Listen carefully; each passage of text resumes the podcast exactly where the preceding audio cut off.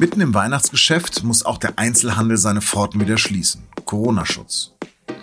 Wie sich das auf kleinere Läden auswirkt, darüber habe ich mit der Geschäftsführerin eines Geschenkeladens in München gesprochen. Sie hören auf den Punkt, den Nachrichtenpodcast der Süddeutschen Zeitung. Mein Name ist Lars Langenau. Schön, dass Sie dabei sind. Und los geht es nach der Werbung. Jeder kennt sie, die Bild, eine der ältesten und wohl polarisierendsten Medienmarken Europas. Jetzt kann jeder einen Blick hinter die Kulissen von Deutschlands größtem Boulevardmedium werfen und sich eine Meinung bilden. Die neue Doku-Serie bei Amazon Prime Video Bild macht Deutschland begleitet ein Jahr den Chefredakteur Julian Reichelt und seinen Stellvertreter Paul Ronsheimer sowie zahlreiche Journalisten und Reporter bei ihrer täglichen Arbeit. Ein Kamerateam ist in den Redaktionsräumen und Sitzungen sowie bei Treffen mit Politikern und bei Außenreportagen dabei und berichtet unzensiert, unkommentiert und neutral. Das hat es in 65 Jahren Bild so noch nicht gegeben. Mehr dazu in Bild macht Deutschland ab dem 18.12. exklusiv bei Amazon Prime Video. Wer noch kein Kunde von Amazon Prime Video ist, kann das Abo 30 Tage lang kostenlos testen. Immerhin herrscht jetzt Klarheit. Am Mittwoch kommt der Lockdown für ganz Deutschland bis mindestens zum 10. Januar. Das haben Bund und Länder am Sonntag beschlossen. Die meisten Geschäfte schließen also in zwei Tagen. Ausgenommen sind der Handel mit Lebensmitteln, Tierbedarf und Christbäumen, Apotheken, Drogerien, Tankstellen, Banken, Poststellen, Waschsalons und Zeitungskioske. Schließen müssen jetzt allerdings auch Friseure und Kosmetikstudios. Lieferdienste bleiben hingegen weiter erlaubt.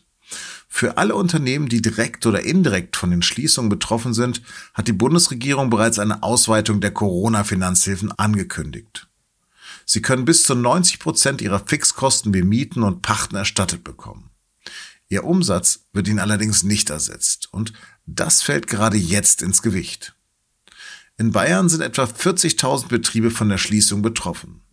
Laut Bayerischen Handelsverband verlieren sie mitten im Weihnachtsgeschäft 150 Millionen Euro pro Tag.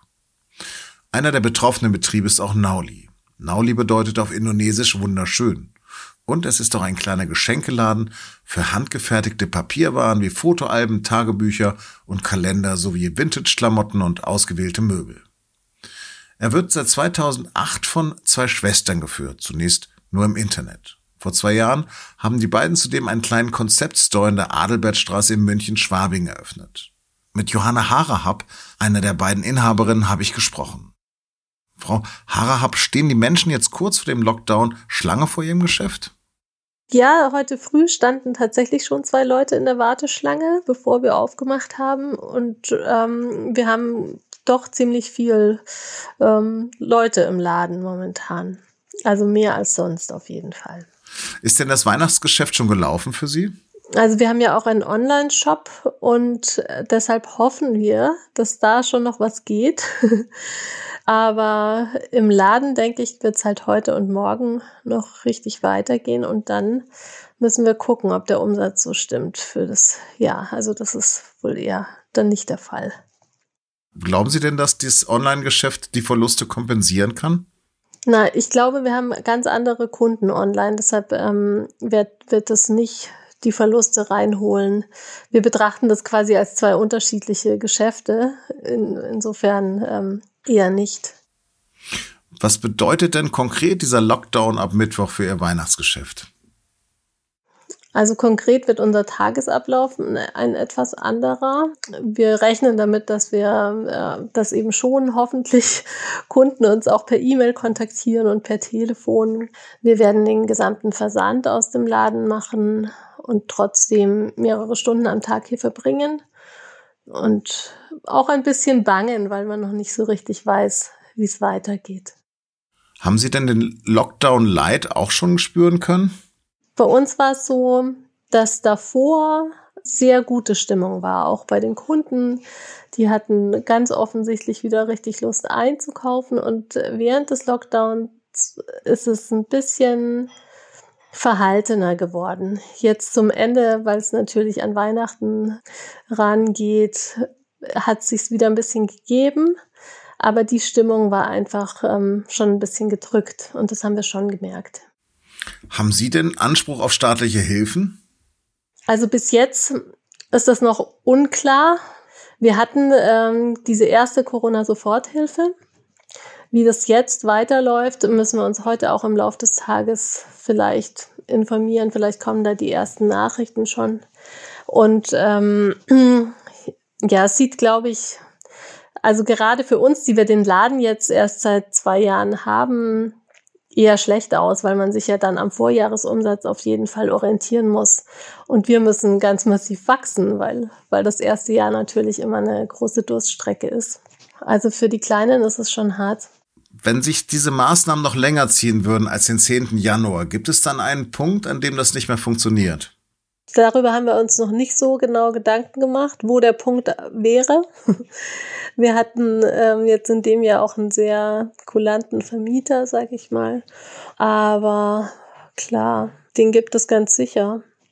Es war im, im Frühjahrslockdown war es auch so, dass im März unser Online-Shop, den es ja schon lange gibt, äh, trotzdem fast tot war, weil die Leute einfach wahrscheinlich ähm, in so einer Schockstarre waren und eben nicht so Lust hatten, sich mit schönen Dingen zu begeben, sondern einfach ihr Geld für andere Sachen ausgegeben haben.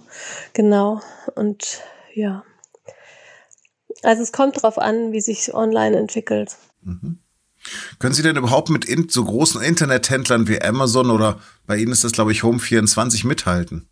Also mithalten können wir ganz sicher nicht, weil die Großen zum Teil sogar auf jeglichen Gewinn verzichten können, wenn, wenn ihnen das irgendwie eine, die Rabattschlacht äh, das wert ist.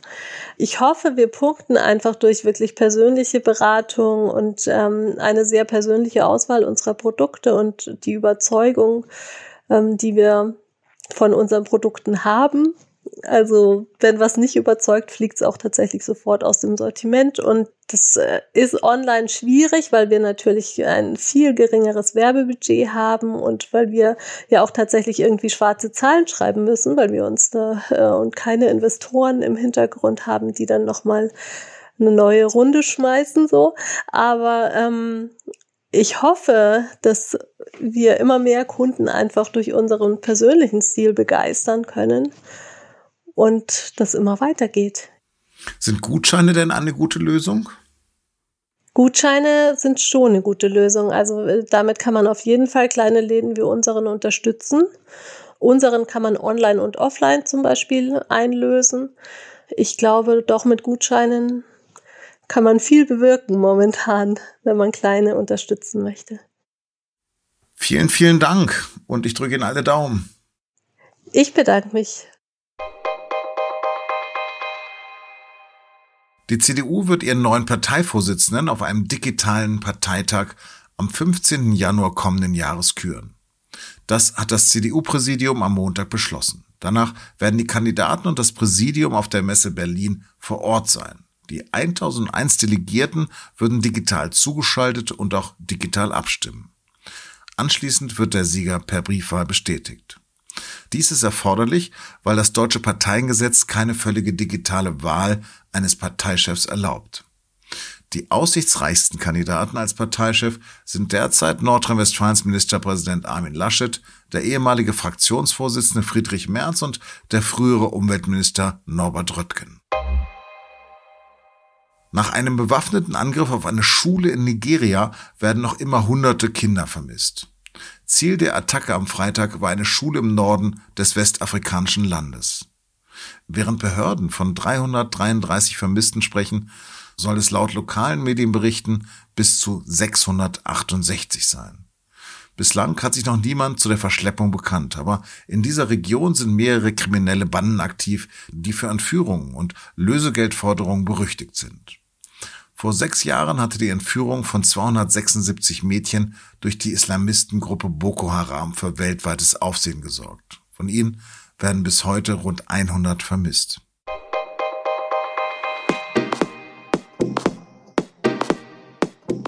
Am Wochenende hat Borussia Dortmund 1 zu 5 gegen Stuttgart verloren und sich kurz darauf von seinem Trainer Lucien Favre getrennt.